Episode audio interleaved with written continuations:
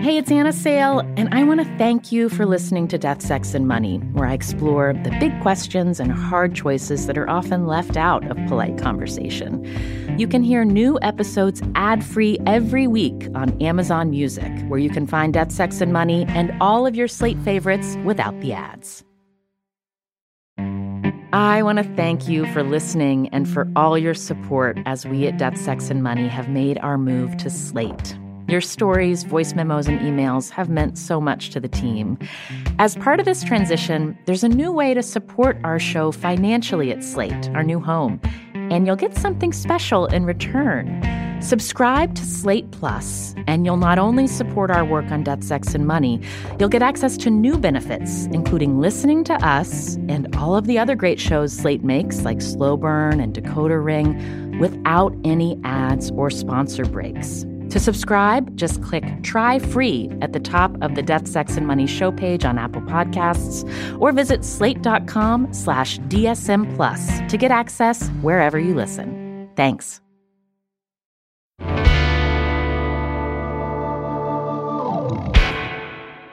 Hi, this is Anna. I'm still out on maternity leave. I'm actually recording this in a closet while June's out on a walk with Arthur. I'm in here because I wanted to share something with you a conversation that we recorded back in March. I talked with a woman named Elizabeth Caplice. She was all the way on the other side of the world in a studio in Canberra, Australia. Are you wearing like a, a raincoat or something? There's something that's I'm, crinkling. I'm wearing a leather jacket, which I can take right off. What color is the leather jacket? Black. Does it have like a lot of zippers on it? A big zipper down the front. Yep. One of my other leather jackets has multiple zippers, but this is my simple one. Elizabeth charmed me right off the bat. She was funny, self deprecating, thoughtful. Hers was one of the stories that you heard in our episode called When I Almost Died.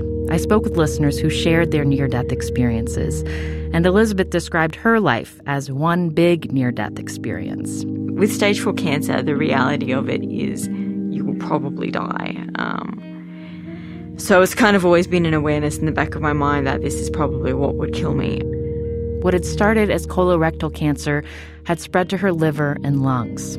She'd been writing about this in detail for about two years on her blog called Sky Between Branches.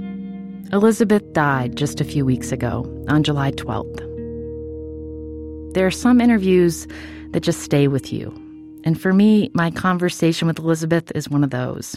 So I wanted to share more of it with you. When I talked with Elizabeth five months ago, it was almost her 32nd birthday. Do you have any plans for your birthday? Yeah, actually, I just booked in a restaurant that I really like down in Melbourne for me and four of my friends down there. So I really like fancy restaurants. It's one of my biggest weaknesses. So um, often I don't even really care what it is. I just like fancy stuff on weird plates. Um, When doctors first discovered Elizabeth's cancer in 2014, she was working as an archivist at the National Library of Australia. She'd been with her partner Alex for about two years. How's your relationship changed over the course of your treatment and diagnosis? I feel like it's gotten a lot stronger. Um, I don't. It's it's hard. Like my partner deals with it exceptionally, exceptionally well. Uh, there's a lot of things. The more medical gross bits, I ensure that if I can't do them, somebody else can do them because it's not her job to give me injections. It's not her job to change my colostomy bag. It's not, you know, her job to do a lot of those things. She does end up having to sort of take the, you know, tail end of stuff, like occasionally having to do, do the dishes when she'd rather not. I have a, have a joke along the lines of my cancer card, which is when I pull out though, but I, I can't do the dishes. I have cancer, um, which is often, usually not the case. How are you feeling physically today? Uh, look, a little tired. I've had actually had a particularly rough couple of days. Um, we're doing estate planning at the moment um, with my. Essentially, I got an insurance payout for being terminally ill, and um, we're discussing the best ways to manage that money in order to make sure I don't blow it all before I die. And then my oncologist called me yesterday and was for that they've they've started they've finally started giving figures after a year and a half, and he said, yeah, conservatively, I could have three months. Optimistically, I could have 12 months, but the reality lies between those two numbers. So that's kind of just been my last 48 hours is learning to adapt to that. That's a lot. Yeah, yeah, it's a lot all at once. So what have you what have you been thinking about in these last 48 hours that you either didn't allow yourself to or didn't occur to you before? Um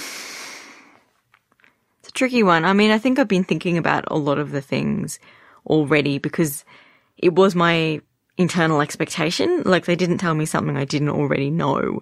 From the beginning, they didn't know if I they could operate um, on my liver, um, and it was a gradual process of gut level acceptance. I mean, there's intellectual acceptance, and then there's the really solid no. Now I know my life is ending. This has sort of shifted it into a new gear. When you think about your life before you got sick, before you felt bad and before you were diagnosed, and you think about where you are now, what have you stopped caring about that used to be really important to you? This is also quite tricky because the symptoms to what we can assume are the cancer started approximately after I finally got um, my bipolar because I have bipolar 1 under control. So I finally found a medication that started to control my bipolar. And at the same time, I started to feel nauseated a lot of the time.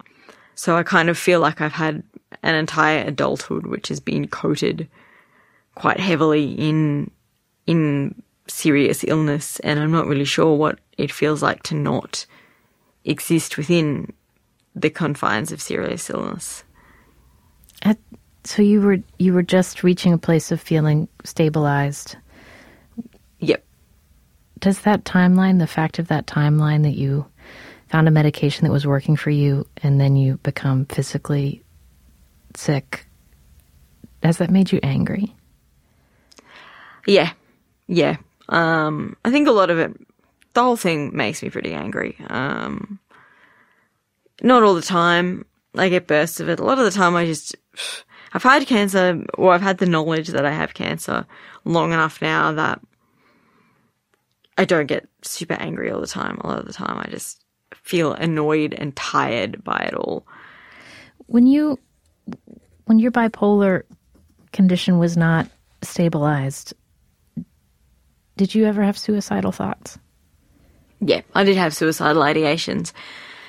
Um, part of the, I suppose, irony may or may not be the correct word of it all was that the sort of thought management I did to control any suicidal ideation I had was to imagine essentially a, a, a body of water in which you throw a pebble in, and that pebble is my death.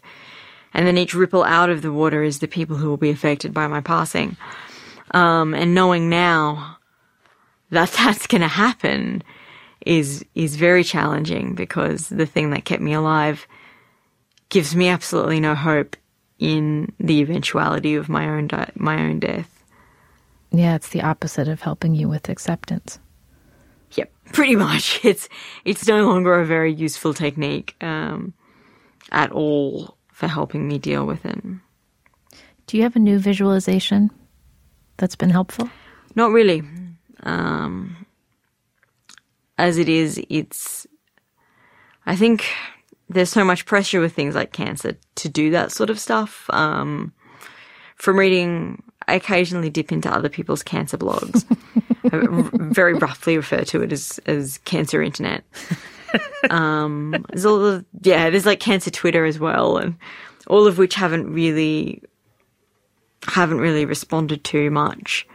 Um, I often don't find my own experiences reflected a lot of the times because women around my age with cancer often do have children where I don't, and that changes the equation, I think, quite significantly. I read one, and the last entry was her discussing hospice, um, and had a line, there's this heartbreaking bit about how she could still tuck her children into bed despite having a morphine pump into her thigh to manage the pain and then the blog ends, um, which is kind of a, a strange, strange thing.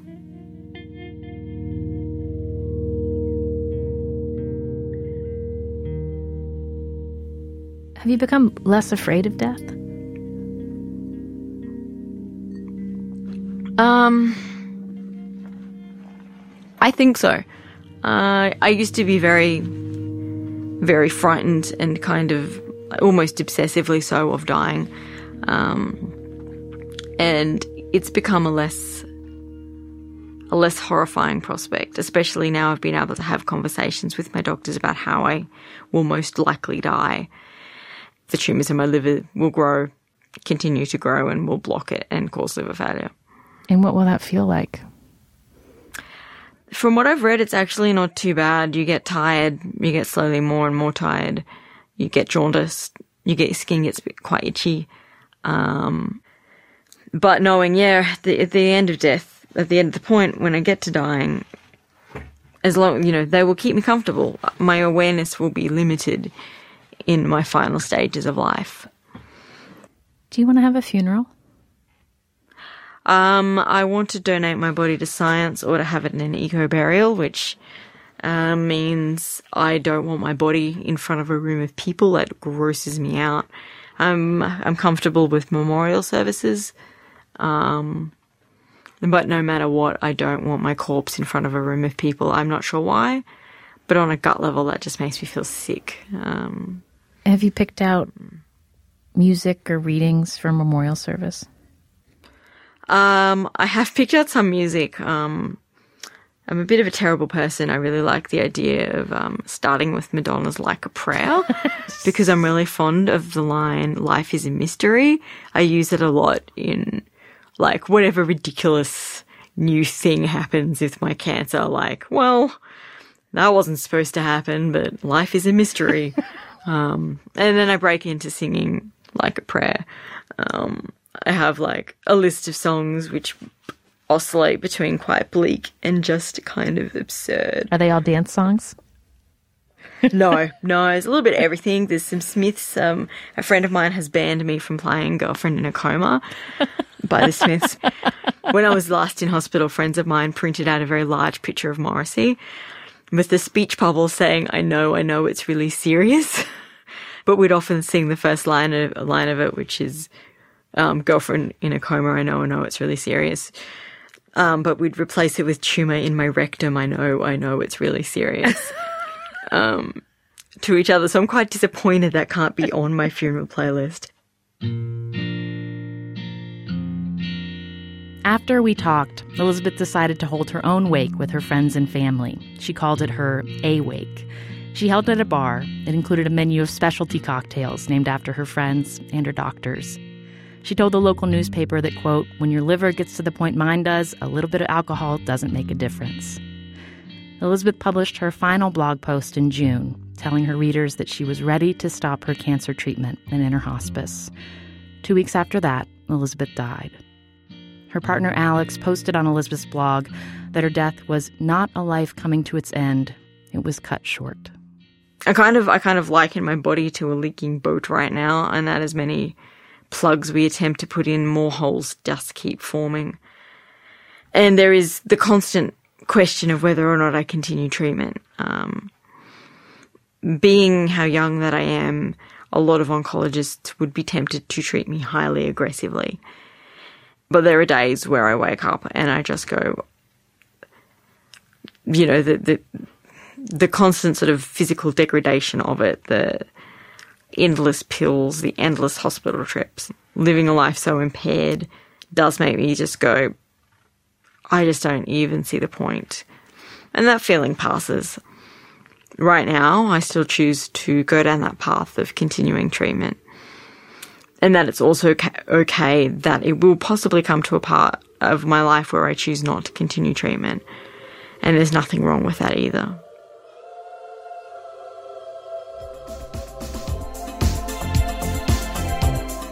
That's Elizabeth Caplice. Her family and friends held a small private funeral for her. She had a natural burial. There's a larger memorial service currently being planned. The date will be announced on Elizabeth's blog at skybetweenbranches.wordpress.com.